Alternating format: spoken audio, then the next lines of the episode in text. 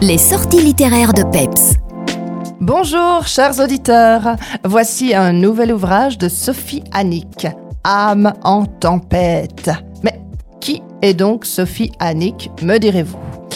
Après une licence en psychologie et un post-graduat en psychomotricité, Sophie Annick, arlonnaise, travaille comme chercheur à l'Université catholique de Louvain, puis revient dans sa région natale pour y exercer les fonctions de psychologue de liaison à la clinique Vivalia d'Arlon. L'autrice n'en est pas ici à son premier ouvrage, non.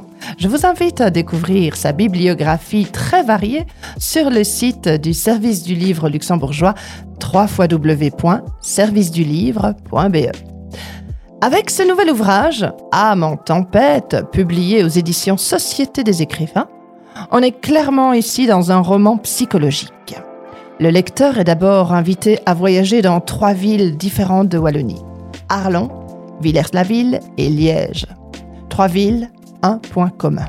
Trois crimes. En ces trois lieux différents de Belgique, au même moment, des sirènes résonnent dans la nuit, volant au secours d'âmes déjà départies de leur enveloppe charnelle. Début quelque peu étrange, me direz-vous, avec ce livre. Le lecteur va ensuite se plonger dans la vie d'Hélène, jeune étudiante doctorante à l'appétit sexuel insatiable et de plus en plus accro aux forums de discussion sur le net.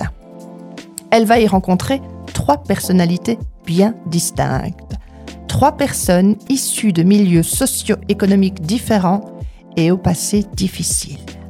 Et si sous ces pseudos se cachaient des êtres humains désireux de vengeance Et si la vengeance ultime était au cœur de cette histoire? C'est ce que nous allons découvrir au travers du travail de recherche d'Hélène, cette jeune doctorante, depuis toujours fascinée par l'homme et ses qualités intrinsèques qu'on lui associe. À découvrir donc Âme en tempête par Sophie Annick, publiée aux éditions Société des écrivains. Voilà, c'est tout pour aujourd'hui. Et vous retrouvez la semaine prochaine mon ami Jérôme pour une nouvelle chronique littéraire. À bientôt!